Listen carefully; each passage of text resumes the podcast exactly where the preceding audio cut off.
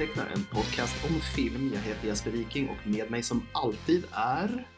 Per Perstrand? Ja du, nu är vi fan inne i november här. Ja, det är vi fan. Det finns ju vissa saker som funkar väldigt bra ihop eh, i eh, höstmörkret och det är ju mustiga grytor, Mm. tunga röda viner Mm. och klassiska rysare.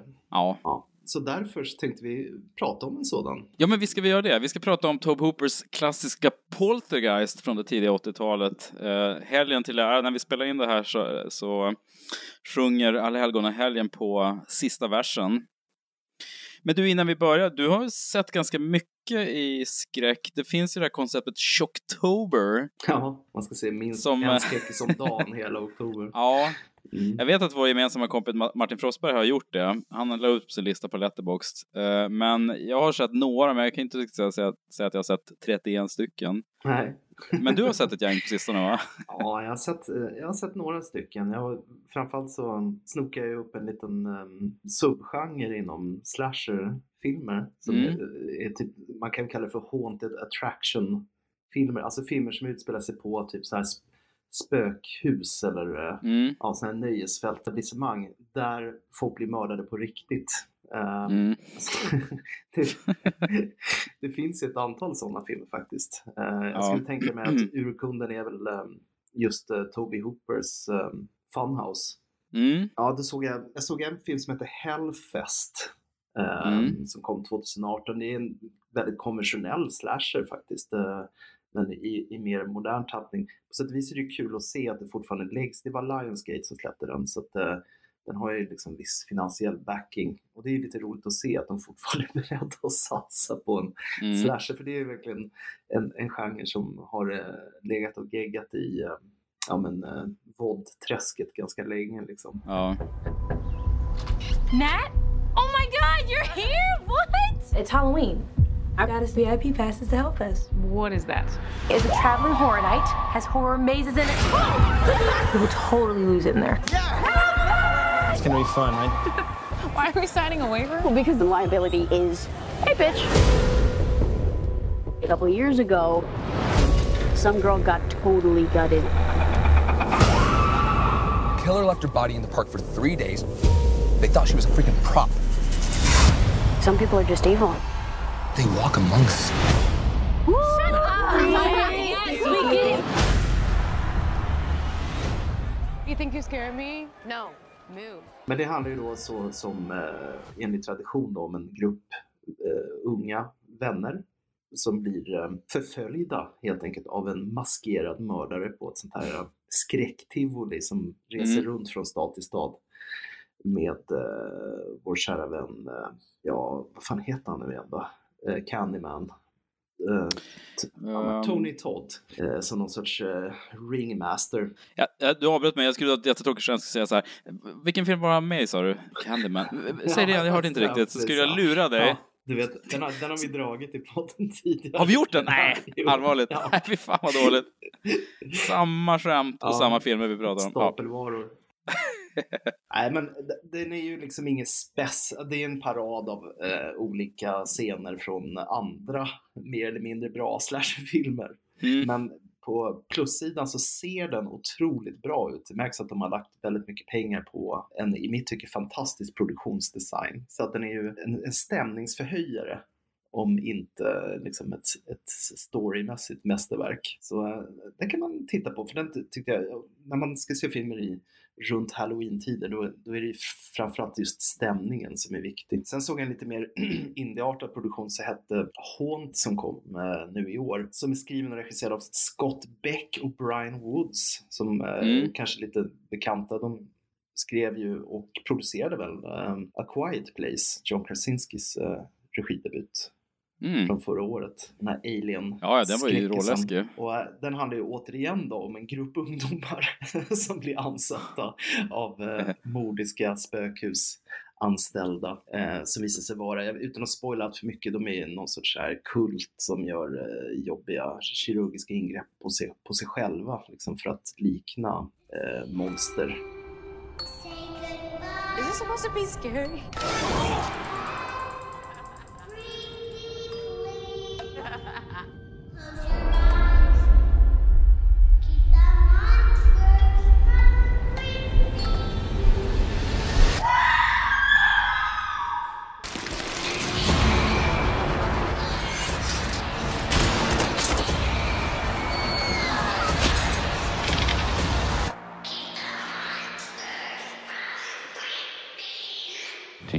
Want to see my face?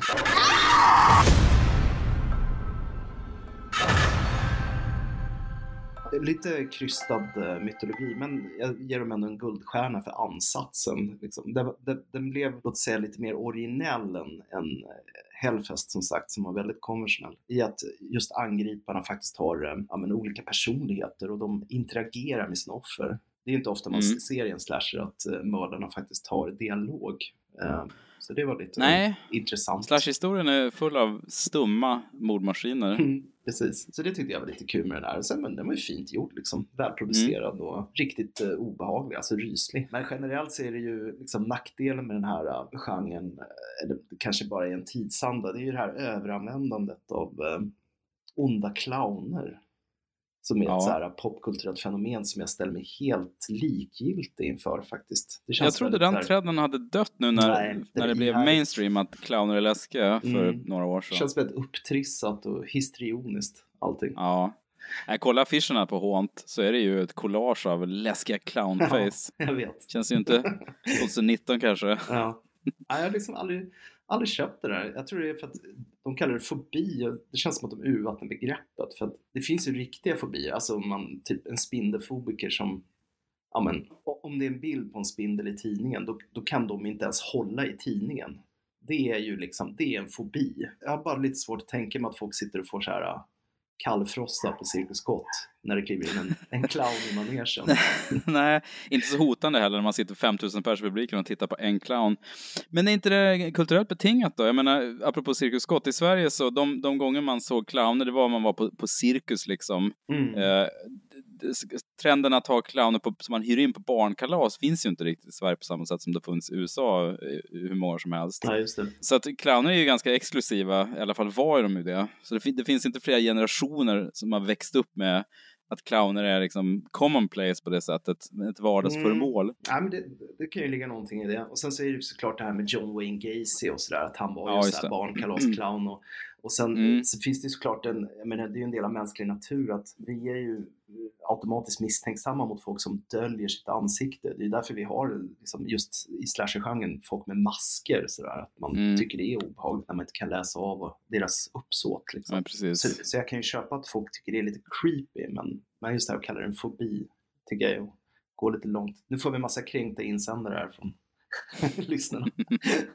Riktade Se. till fobiförnekaren Jesper. Hans, eh, Insändare skrivna på precis. maskin också, papper. min hatretorik måste liksom bekämpas. Ja, nej, så det är det. Och sen såg jag den här Brightburn till slut också, den här... eh, Mm, just det, den har jag hört mycket snack om. Mm, som också i, i grund och botten är en slasherfilm, men det, men det är så här lite halvkul eh, premiss. Alltså det här typ att tänk om Stålmannen var sociopat. Tyckte inte den var så himla... Den var väldigt slarvigt gjord faktiskt. Och om man vill titta på en ond Stålmannen då tycker jag den här um, Amazon-serien The Boys Mm. gjorde någonting mycket mer av det. Har du sett hela den än för övrigt? Jag såg fem avsnitt, tyckte det var riktigt bra. Sen glömde jag bort och fortsätta kolla. Så bra tyckte jag nog inte att det var. Mm. Men den var ju väldigt underhållande. Ja, det var den. Alltså den är... Och snygg och dyr och sådär. Det bästa var ju när um, Carl Urban använder en uh, bebis med superkrafter som ett uh, handeldvapen. Åh, jag har inte kommit dit än. Det är Det låter jätteroligt. Det är faktiskt väldigt, väldigt absurd scen som är, är värd att nästan se hela serien bara för den scenen. Det var länge sedan jag såg, jag tyckte att det var kul att se Carl Urban. Jag blev glad när han dök upp. Han har ju en Ja. ganska rolig roll där. Mm. Nej, men han är härlig. Jag gillar honom. Men uh, har du hunnit kolla på någonting då? Jo, men jag kollar på några eh, skräckisar nu senaste veckan. Eh, jag, jag såg egentligen en Trick or Treat från 2007 som du har pratat om i någon podd, va? Ja, det har jag nog gjort. Det är en av mina favorit halloween-rullar. Ja, jag har liksom aldrig sett den, eh, så jag gjorde det nu. Det är ju Michael Doughertys film från 2007 som eh, inte blev någon dundersuccé när den kom, men som Nej. har blivit en kultfilm. Och den, numera finns det ju så här, eh, det har ju blivit en liten industri kring filmen, att det finns eh, här nöjesattraktioner kring den och så. Även om det aldrig har dykt upp någon eh, sequel än så länge i alla fall.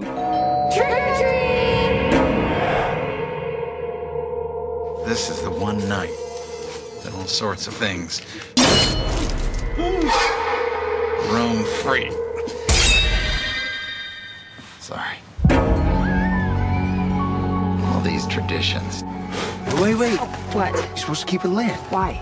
Ancient tradition? Putting on costumes, I look like I'm five. You look great. What did we do now? We meet our dates. jack o' lanterns. Why are we here? To pay our respects to the dead? The Halloween school bus massacre. They started to protect us, but Morning, guys. How you doing down there? Hiding buddies? nowadays, no one really cares. This one's still lit.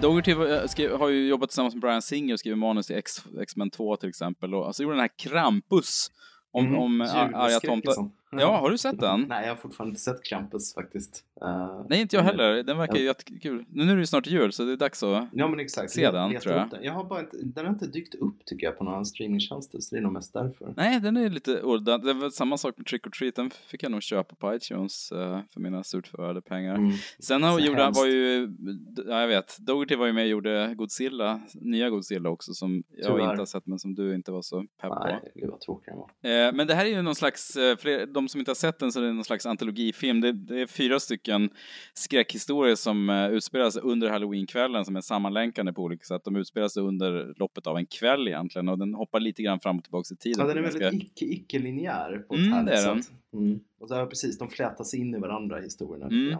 Mm. Men jag, jag sa till dig att det, det, är nästan som att Robert Altman skulle gjort en skräckfilm om man Ja, är lite, jo, med lite god vilja. För att han har den här liksom, det stora greppet och det är inte, alls plåtat på samma sätt. Men att kameran glider runt bland ett stort gäng människor så följer vi ett gäng och sen går den vidare till ett annat gäng. Mm. Och ja, men den är väldigt makaber och rolig. Dylan Baker som ju är fantastisk, han spelar ju en nordisk, eh, jag vet inte om en studierektor eller lärare. Mm. riktigt bra.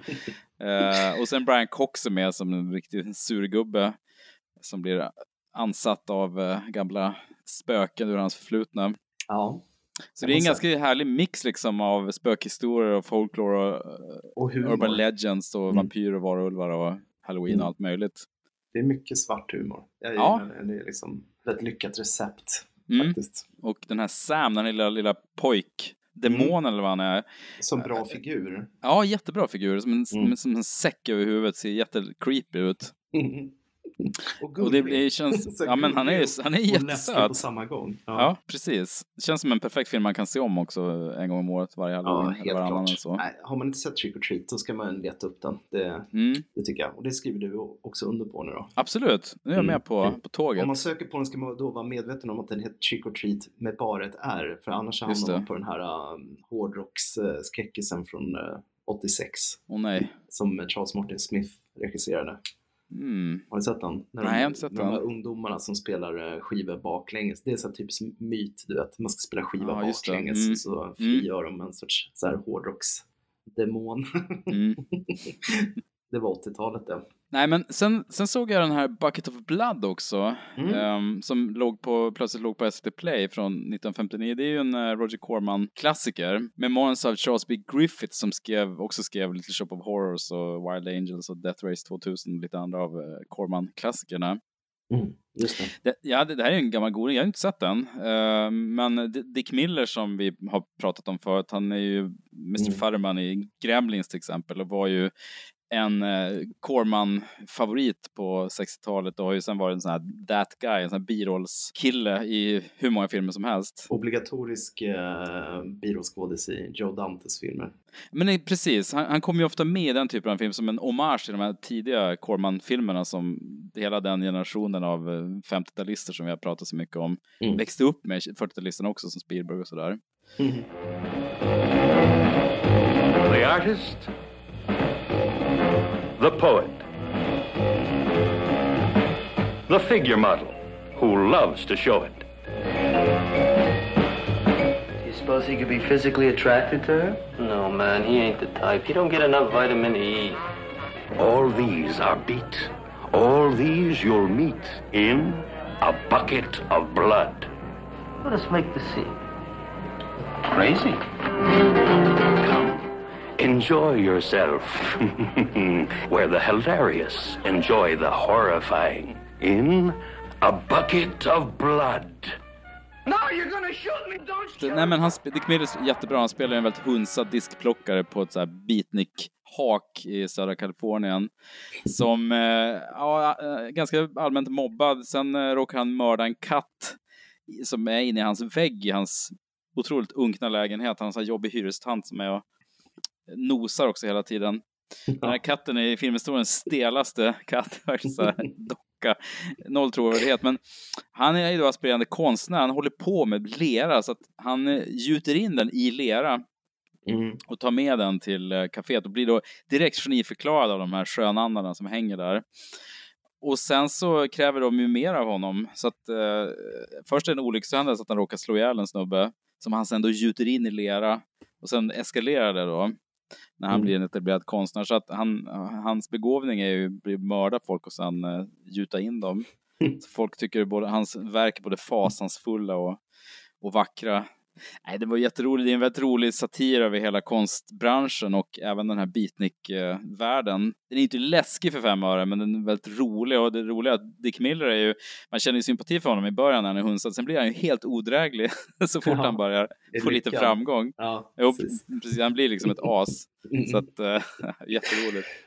And the moral of the story is... Ja, ja, precis. Den ligger på SVT Play. Jag hoppas den ligger kvar när ni hör det här, eh, så passa på. Men du, det där var ju en perfekt segway till, eh, till Poltergeist. Men Mm. vi kanske ska nämna först att vi såg eh, nya Terminator-filmen också. Ja, det gjorde vi ja. My name is Sarah Connor. August 29, 1997. It was supposed to be Judgment Day. But I changed the future. Saved three billion lives. Enough of a resume for you. No. You may have changed the future, but you didn't change our fate.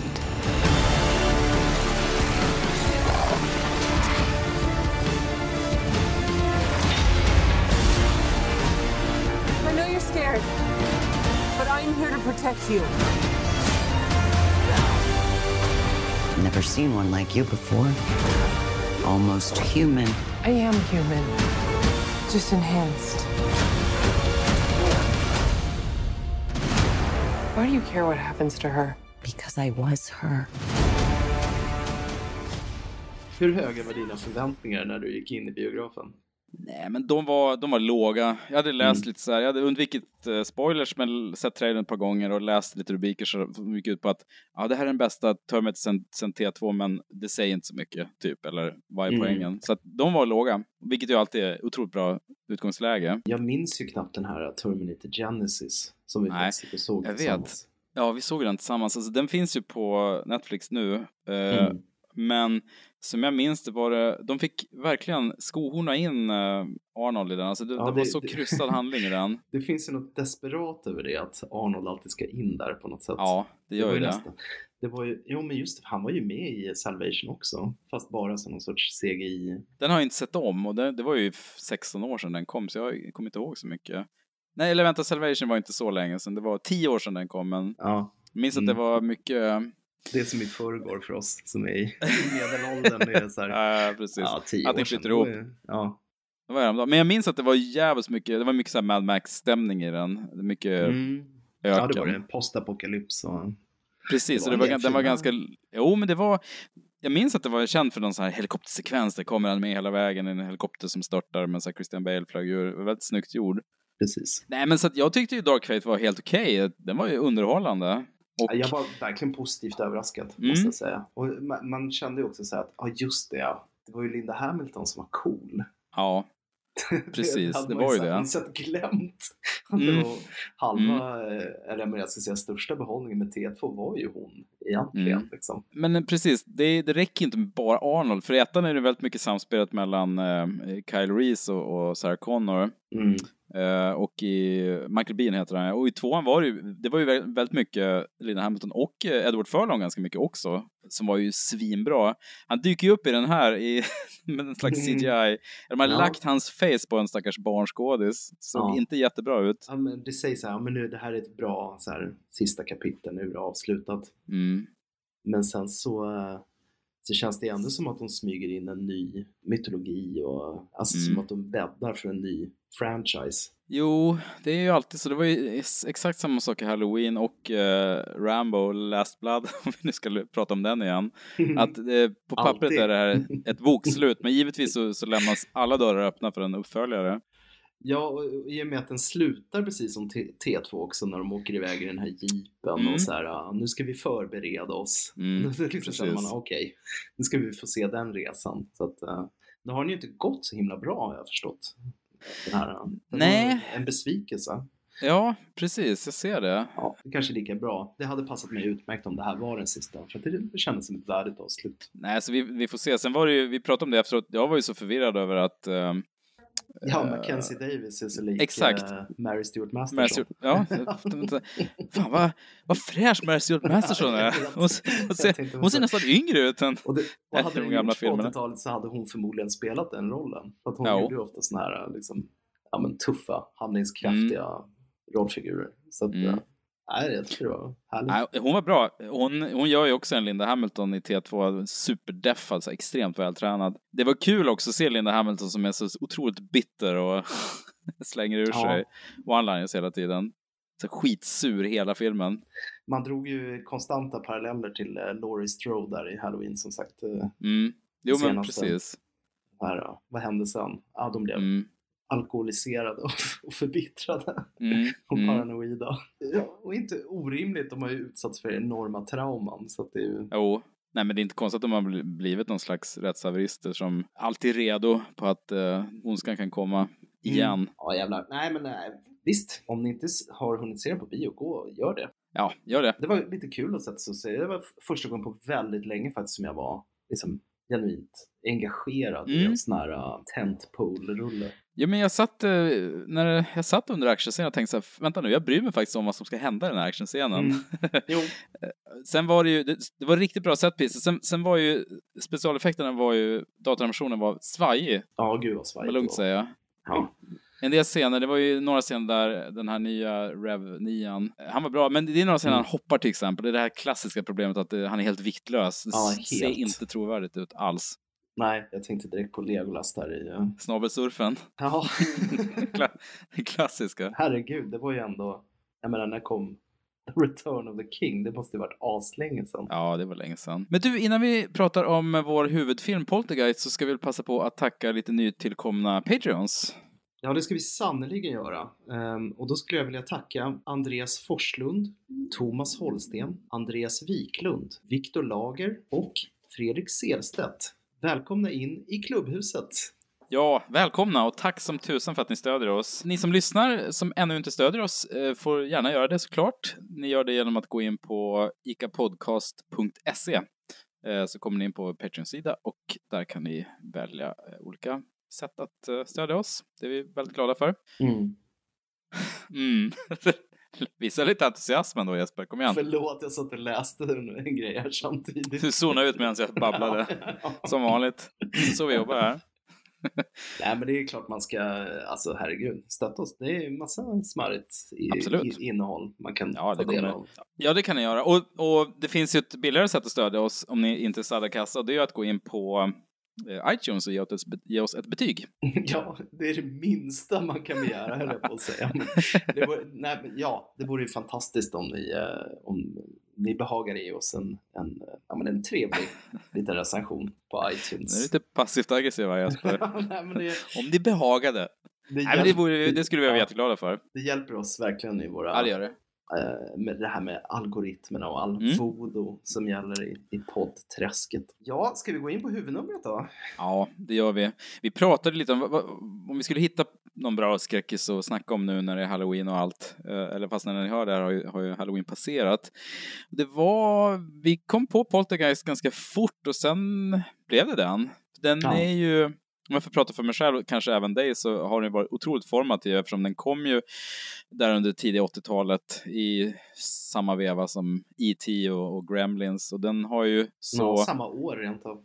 Ja, det var ju några fina år där. Och den, jag tänkte på det när inledningen av filmen, hur otroligt mycket den har format bilden av eh, liksom suburbia, eh, den amerikanska förorten på det villaförorten ska vi säga. Mm. Som man bara kunde drömma om som en svensk knatte. bara det här att ha tv på rummet.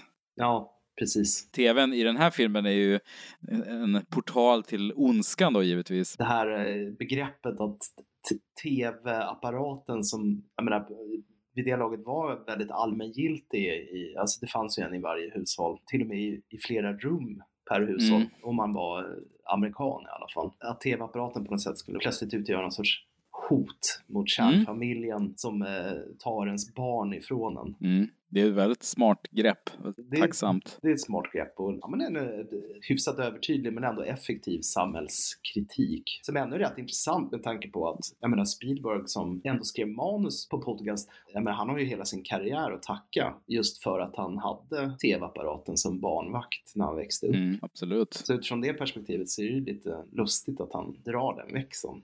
Lite otacksamt, kanske. Ja, faktiskt.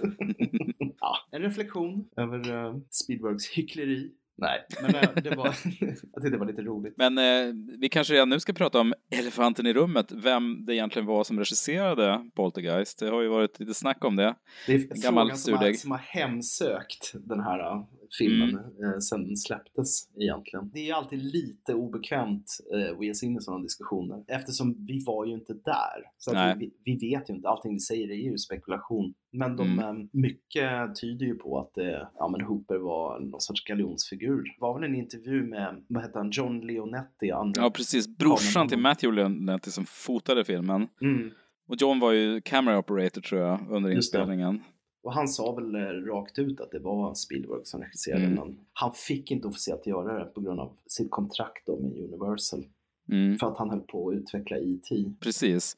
Och eh, Sella Rubinstein sa i någon intervju också att under de sex inspelningsdagar som hon var med så eh, var det Spielberg som regisserade Mm. allt och var Det märks otroligt närvarande. tydligt när man ser filmen också faktiskt. Jo, det gör ju det. Det är ju lite olika uppgifter ändå. Mm. Enligt han, eh, vår vän, eh, vad heter han som har den här podden som vi brukar lyssna på? Mick Garris. Ja, just det.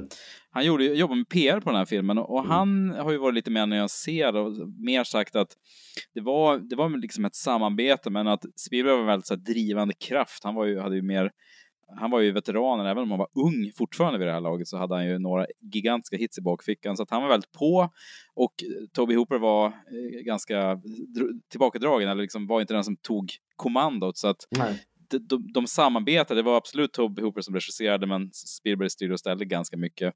Så han har ju mer försvarat Hooper medan skådisarna har varit lite så här mittemellan tror jag. Man ser ju glimtar av Toby Hoopers stil på Mm. något sätt. Men hans galghumor som Spielberg inte delar till exempel finns ju genom hela filmen. Ja, Eh, och vissa scener det. är ju rakt ut alldeles för, vad ska man säga, elaka för att det skulle vara Mm. en, en Steven Spielberg, ett påfund från honom. Så um, jag tycker absolut att hans närvaro finns i filmen. Men det, är- Mm. det är just så här upplägget, liksom. det är så många scener som bara är blockade enligt Spielberg. Alltså hans signatur finns ju över hela filmen. Mm. Det kommer man ju inte ifrån. Det är som du säger, bara man ser hur bilden är blockad och konstruerad så Mm. ser man att det här är en Spielberg-bild. Mm. Det är ingen snack om saken. Mm.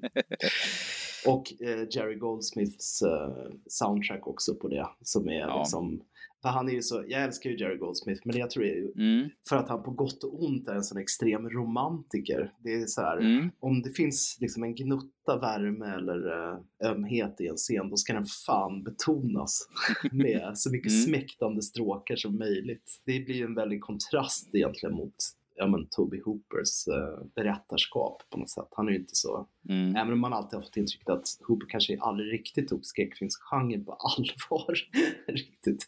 Inte ens Motorsågsmassakern som är en genuint obehaglig film. Den är också så Mm. extremt överdriven. Det är ju inte ett obestritt mästerverk menar jag. Att den är. Det är en sån här film som, Nej, jag menar den kryper under skinnet på en som jag tror får många att slå den ifrån sig. Liksom, I ren avsky för att eh, man mår dåligt. Det är en jävligt elak film. Nej, men jag har svårt för den. Jag, jag har svårt att älska Motorsågsmassakern. Mm. Den, den är långrandig och monoton, och vilket kanske är ett med- medvetet stilgrepp Mm. också. Den är påfrestande. Ja, ja. Ja.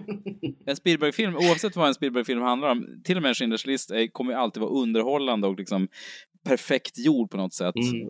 för att man ska liksom sugas in i det. Men Motorsågsmaken, det är som du säger, den, den krafsar på själen. Mm. Den, är, den är hemsk, Ja. obehaglig, Ja. påträngande. För Hooper generellt, om vi nu ska prata lite om hans Ja, vad livsverk. har vi på Hooper? Ja, vad har vi på Hooper? Det, jag menar, han hade ju en jättesuccé med Motorsågsmassakern, men sen har Mm. det var ju en succé han aldrig riktigt upprepade, förutom den här filmen då. Jo, men så är det ju. Han gjorde ju den här um, Salems Lot, alltså mini-tv-serien. Som Mm. ändå, den gick väl upp på bio i Europa har jag för mig. Jag vill minnas att den gick på bio i, i Sverige. Det kan stämma. Med David Soul och den är ju rätt underskattad. Jag tycker inte folk pratar om Salems Lot så himla mycket. Där man ser Nej. en bild på han, eh, vad heter han, Barlow, vampyren då, då för att han Mm. det var så bra Nosferatu-inspirerat.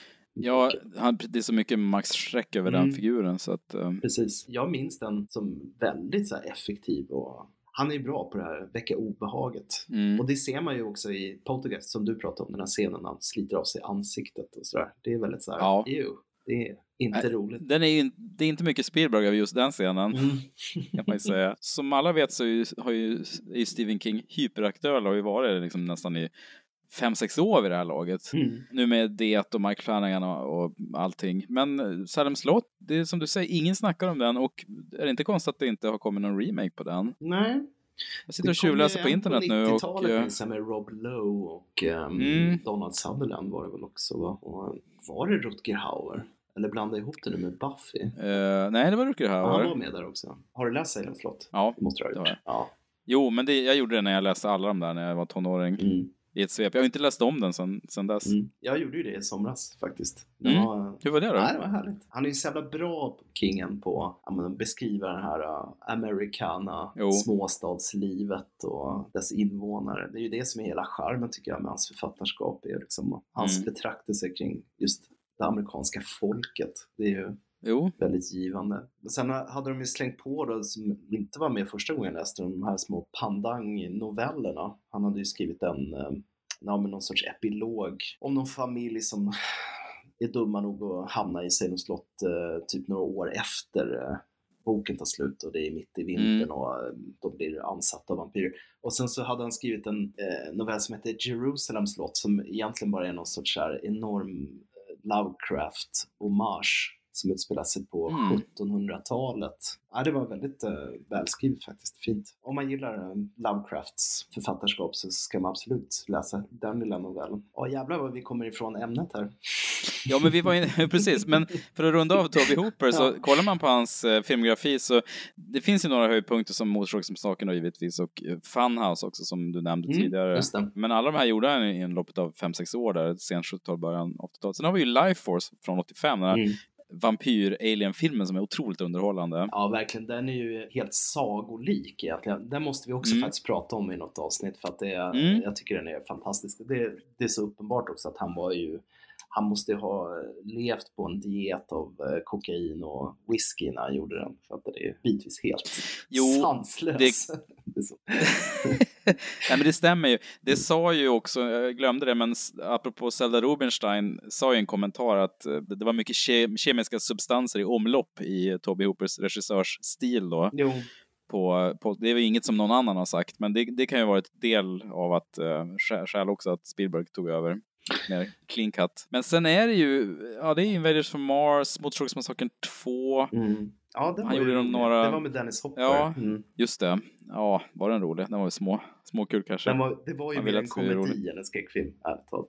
Sen gjorde, han ju lite så här Tales from the Crypt och Amazing Stories och uh, Monsters of Horror och sådär. Men Toolbox Murders vad gjorde han. ja, en remake på Mm. den gjorde han 2004. Den Och så minns jag han som väldigt Ma-. Ja, det kanske den var. Vill minnas att The, The Mangler inte var så Ja, bra. ja, Stephen King. En, en av dessa förglömliga Stephen King Jo, den var inte superlyckad. Nej. Uh, remaken på Toolbox Murders såg jag nog inte. Ja, den var rätt otäck faktiskt. Men det är en sån här Mm. film som också är, så här, är nästan omöjlig att hitta idag. Det går, den finns inte att streama. Det är nog lättare att hitta originalet Ja. eh, än att hitta den här. Mm. Ja, ja, Det brukar ofta vara tvärtom annars.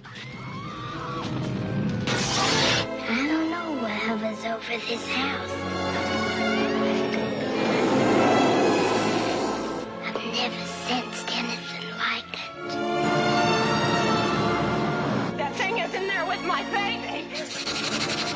hundreds. Now Steven Spielberg crosses a frightening new threshold into a world within our own. Its form is revealed. What is it? Its focus is clear.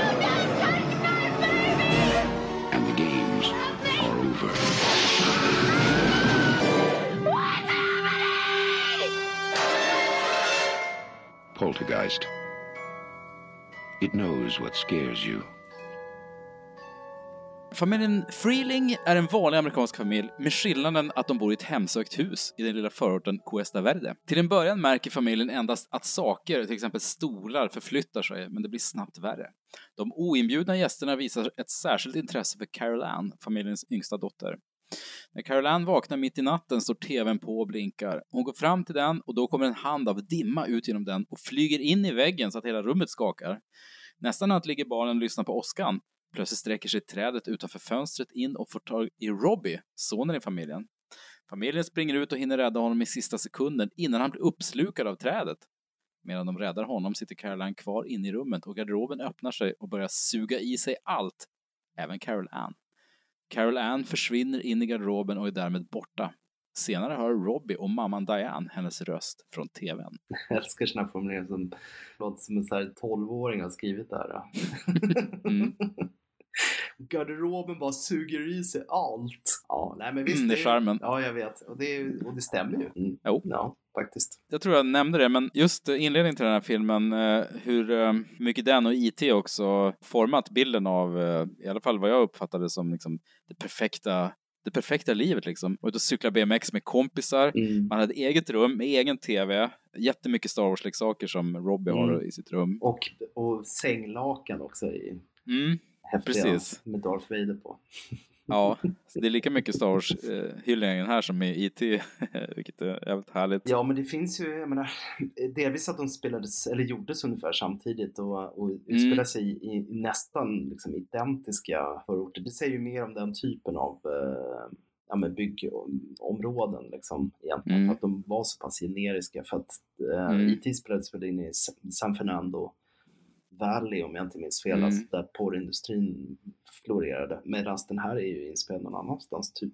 Ja, det är Simi Valley, Ja. också i Kalifornien. Mm. Ja, men precis, det är ju... Men det var ju en dröm för mig, framförallt när man växte upp i, eh, alltså i lägenhet, så här, hyresrätt Mm. i innerstan. Det här livet, just som du säger, att man så här, kunde bara springa över gatan och vara hemma hos polarna och liksom Mm. raida deras kylskåp och sitta ner i någon källare och Mm. spela Dungeons and Dragons.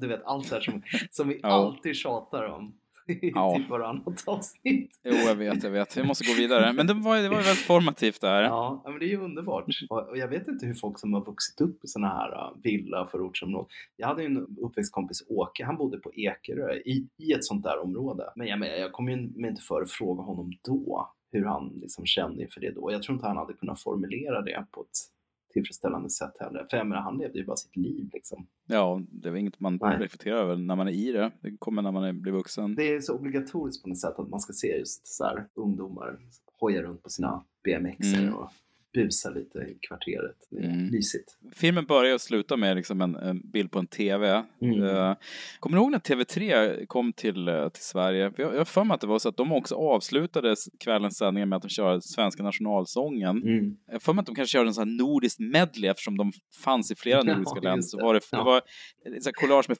bilder på flaggorna. så var det nationalsången. Just det. Och det känns så jävla töntigt och konstigt. Ja. Men eh, det kändes väldigt apart att ha det liksom i, i Sverige. Men i USA i alla fall, i den i den här filmen, så känns det helt, helt naturligt. Hela konceptet med TV3 var ju så amerikanskt. Alltså Mm. det var ju deras stora förebild verkligen.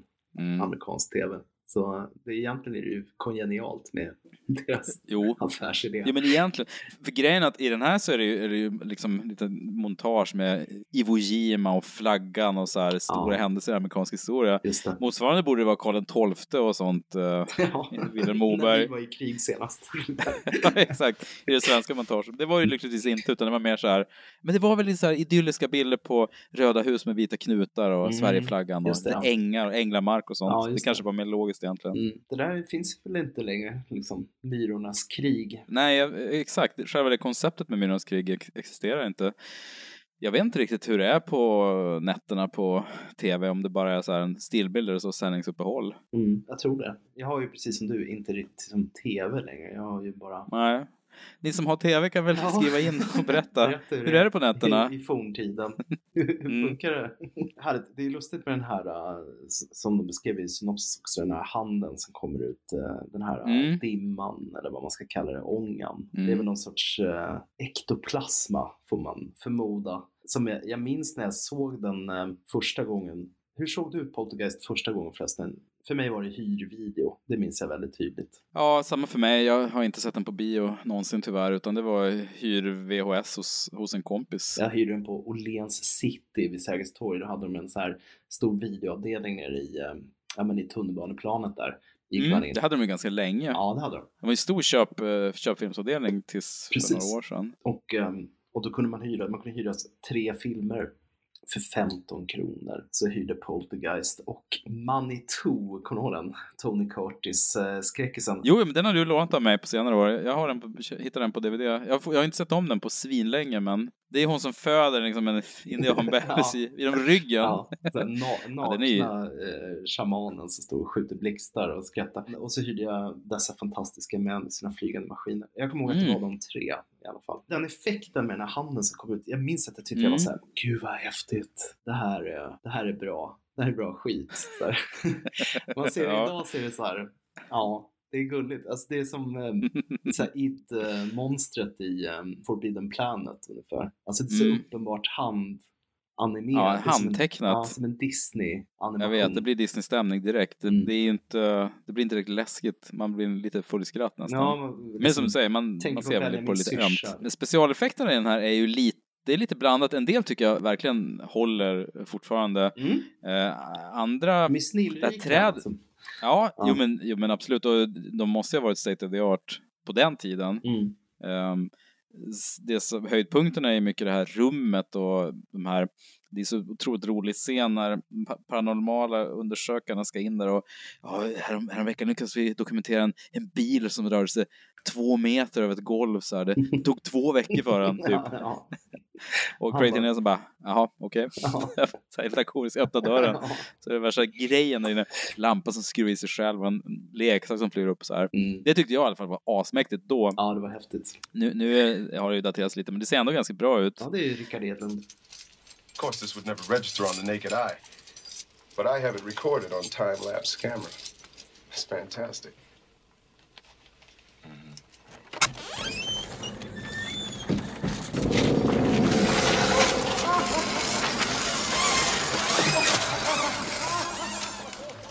Industrial Light and Magic, tidig film för dem. Så att eh, det är ju det är fint. Det här trädet utanför Robbys rum ser väldigt papier-maché-aktigt ut Mm, när det man det. eh, tänker på Som det. blir- Väldigt stu- studiokänsla. Och det blir lite så här um, Mupparna när han uh, när trädet ska glufsa i sig. uh, Det blir som pojken. Beakers mun Ja. som också öppnar så här. Mi, mi, mi, mi. Så det är svårt att bli jätterädd av det. Genren har ju utvecklats i, åt ett sånt extremt håll sedan dess. Så att eh, jag menar, det mesta i den här filmen skulle man uppfatta som väldigt tamt idag. Men ehm, jag vågar ändå påstå att det är ju en av de absolut bästa så här, studioproducerade skräckfilmerna som har gjorts. Det tycker jag. Mm. Den är ju otroligt tight. Jag säger Mm. att effekterna är ju liksom det, med det, som, det enda som har daterats, om jag säger så. Jo, det kan man säga. En, en grej som har åldrats uh, otroligt väl, det är ju som du var inne på tidigare också, hur dels hur bra Jobbet Williams och Creighton Nelson är, gud. som spelar det här paret Freeling, men sen hur det är så otroligt bra skrivet och, och, och spelat och regisserat första minuterna. För fem minuter in på filmen så älskar man ju den här familjen. Man tycker verkligen om dem jättemycket. Man tror på dem verkligen. Ja, det känns trovärdigt. Eh, Jag älskar scenen när Jobbet Williams sitter och röker på i sängen där. Det fattar inte jag när jag var liten, att hon rökte en joint. Nej. Det flinar där. Vad busigt att de, de röker i sängen. Så här. Det är lite busigt. Det är busigt. Man förstår inte hur busigt det var. Mm. Men de här är ju, de ska ju föreställa vara lite över 30 bara, så de har ju ganska nyss varit,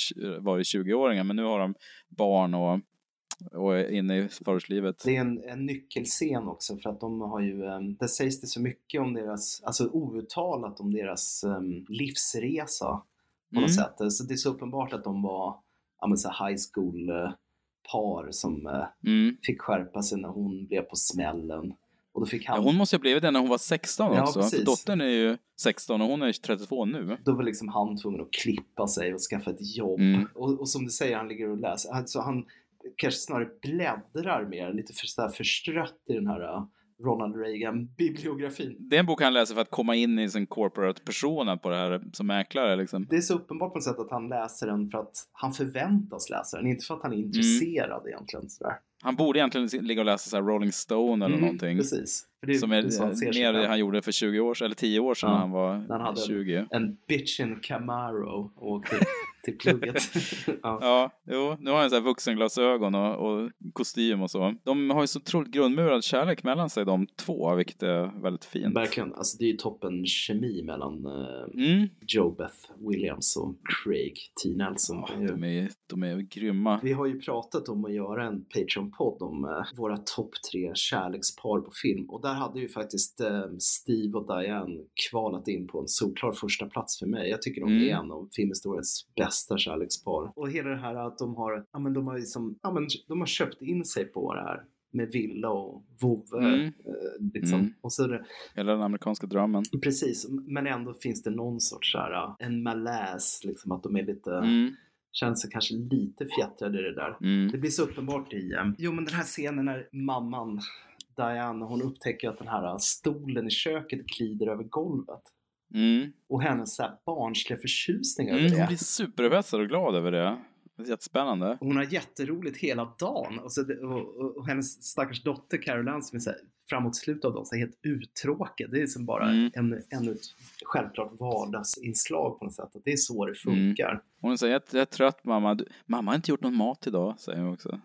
Nej, exakt. Hon har inte fullgjort sina plikter som hemmafru. Nej, precis. Och hon är fortfarande lika så här övertänd på hela grejen. Mm. Så här, hon blir så påmind om den här tiden när, då man hade ett öppet sinne. Mm. Och inte liksom... Men hon säger ju det till honom, så här, Mm. kommer du ihåg hur det var när du hade ett öppet sinne? T- Tänk tillbaka till det, i- in that moment, liksom, när jag ska visa dig det här. Och det, det som är så skönt är att han accepterar ju det, även om han senare är ganska skeptisk mot Zelda Rubinstein så köper han ju det här. Det är skönt att man slipper det här att mannen inte ska tro på kvinnan jättelänge innan han förstår. Skepticismen. Ja, Det var en lättnad för att familjen är liksom en, en samlad front mot den, den här- spökena och ondskan som kommer. Det är ingen som missförstånd eller slitningar där. Nej, precis. Och det är också en, så här, en effektiv berättarform som har försvunnit lite idag tycker jag. För att jag menar, vi som Mm. publik, vi är ju redan med på att det är Poltergeist. Menar, Mm. filmen heter Poltergeist. Varför ska vi då behöva uthärda i en halvtimme att rollfigurerna inte tror att det är Poltergeist? Det är ju bara tråkigt. De bara kör. Underbar familjeskildring och alla barnen är bra. Alltså lillflickan är Ja. kalas. Jag älskar ju pojken eh, Robbie som han heter. Mm. Den skådisen är ju det är lite sorgligt för att jag blir lite som Seinfeld när jag tittar på honom för att jag fixerar på hans enormt stora framtänder. Jo, speciellt sen när man ser hans, han, honom i profil Ja, framför tvn Som en skuggsilhuett, ja. Precis.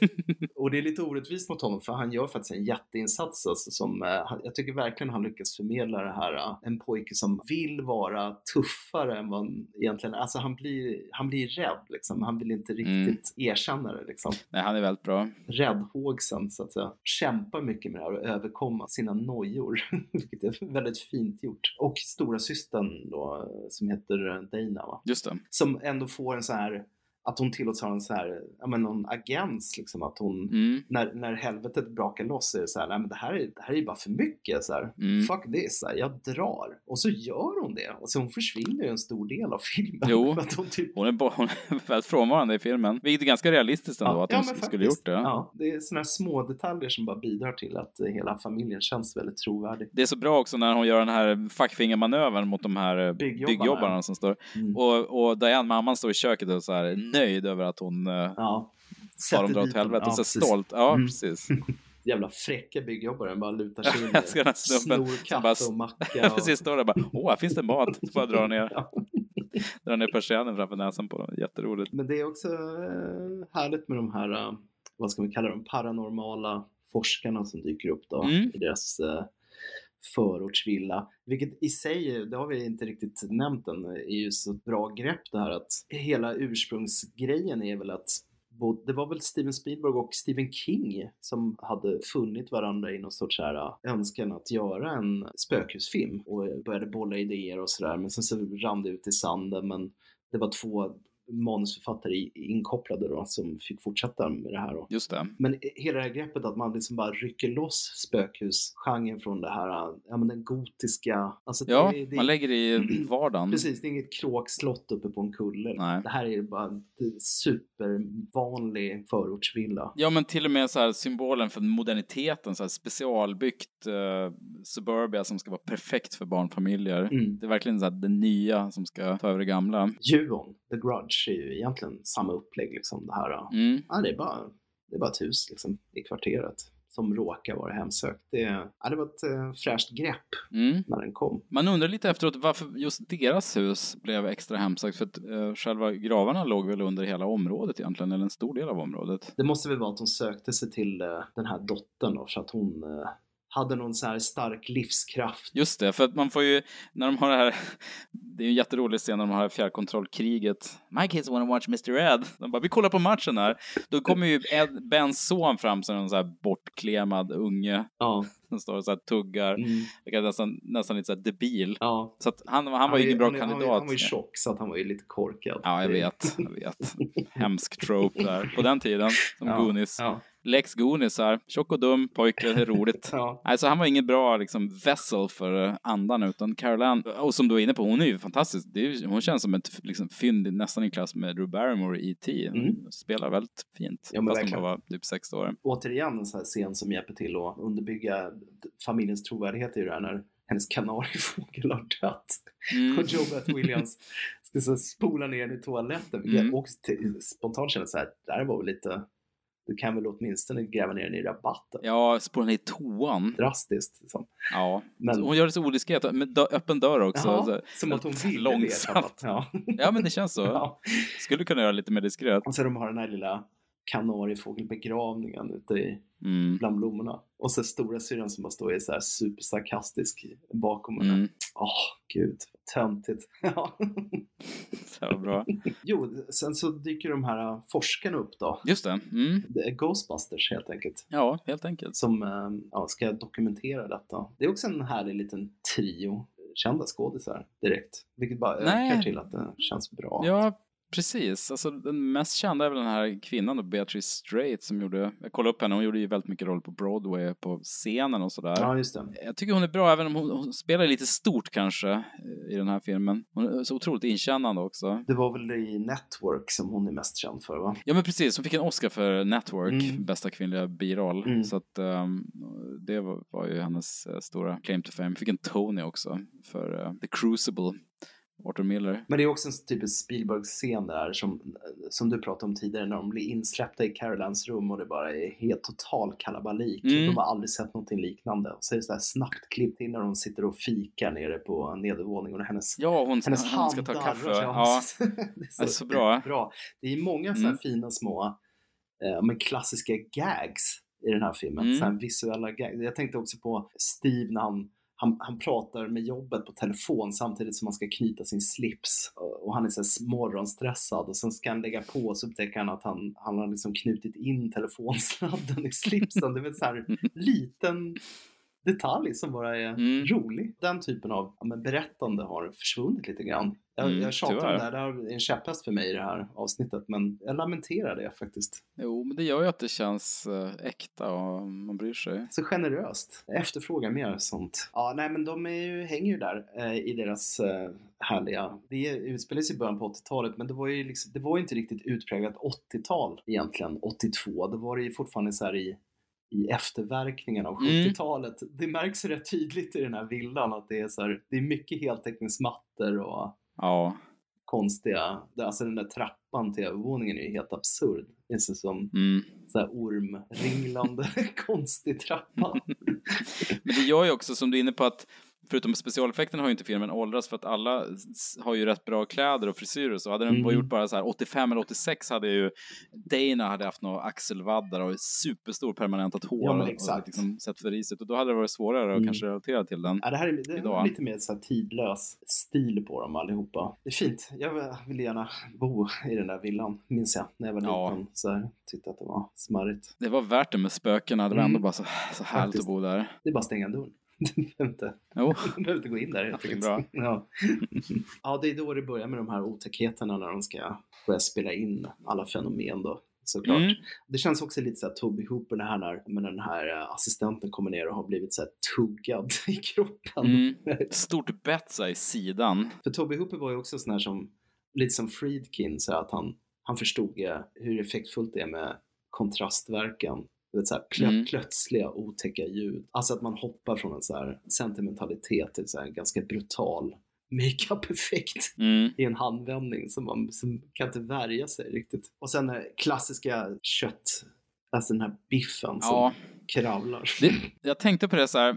Jag, jag går upp och ser om det finns någon mat, så kollar han i kylen. Så han tar ett kycklingben som han stoppar i munnen, så tar han fram, så här, han tar en köttbit, ska steka kött så här. Ja. Han kunde gjort en macka, eller Nej. bara tagit Nej. yoghurt eller Jag något. tar, Så den, här. jag tar Nej, den men, här entrecoten som de har köpt för svindyra pengar. nu ska jag ställa på och steka den i en timme, så, här, så att det blir riktigt mör och god.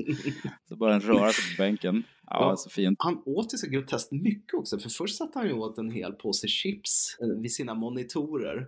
Och sen så, nej men jag måste hitta något att äta till att börja med. Om, jag, så här, om jag har ätit en påse chips, då kan inte jag käka på två dygn. Det går ju inte.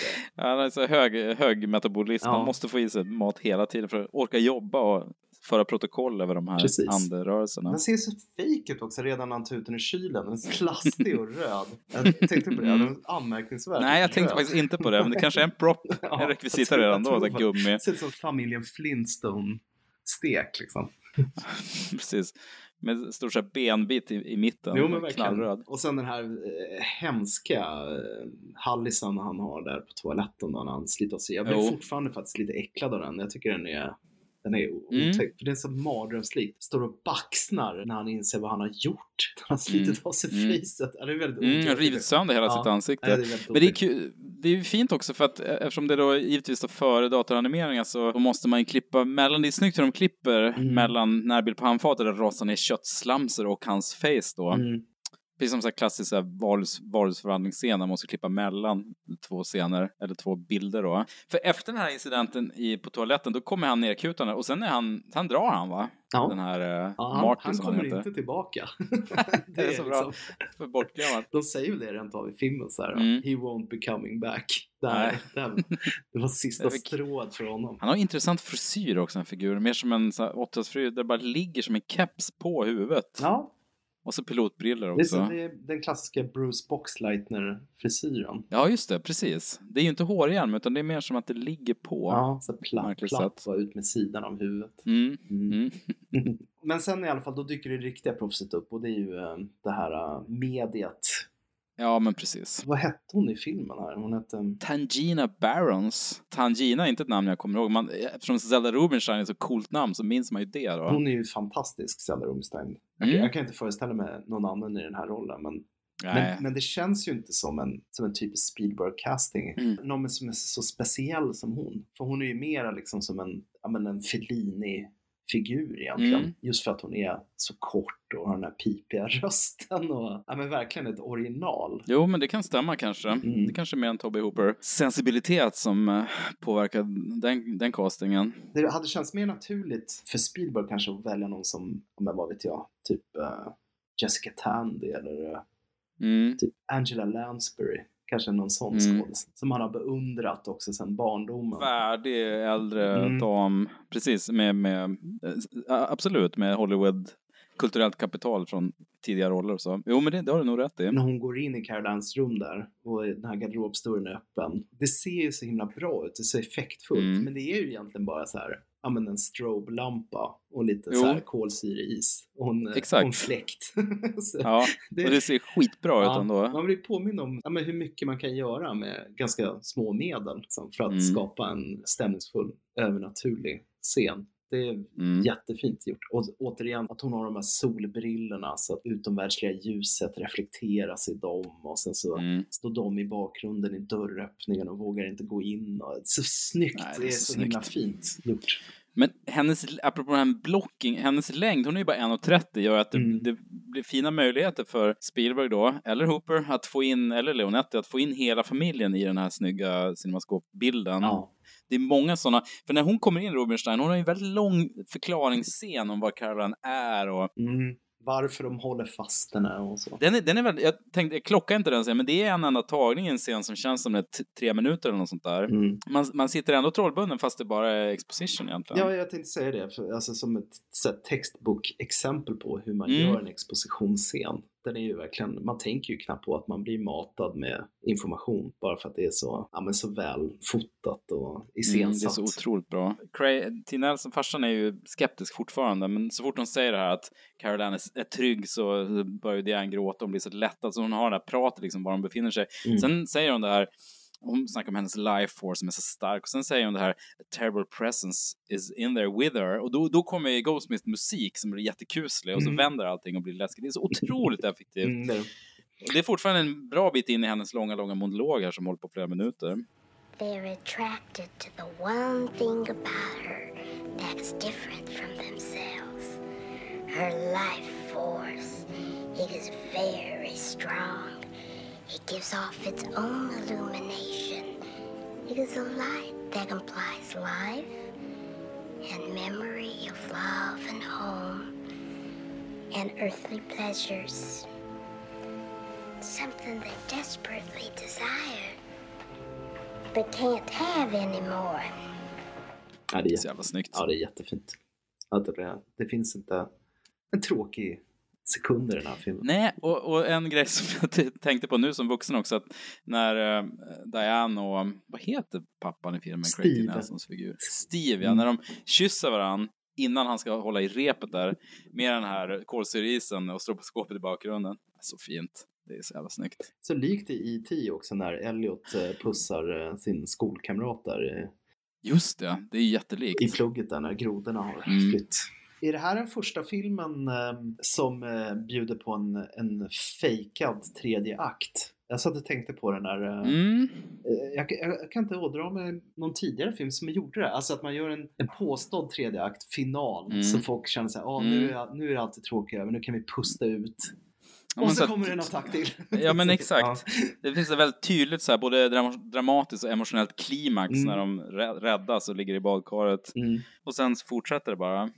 Ja, det kan det vara, för det är otroligt effektivt. Jag gillar också att Sarah Rubinstein är, är verkligen så här bra expert på sånt där, men så säger hon helt självsäkert så här This house is clean. Så Ja, det är helt fel. Ja. Noll koll. Ja. Ja, hon är jättenöjd. Det är så kul den här scenen när hon, står framför kameran och, och tar av sig glasögonen. Ja, Och, fixa håret lite. eh, precis. Mm, stå och kramar sig. Ja. Mm, så jävla nöjd. mm.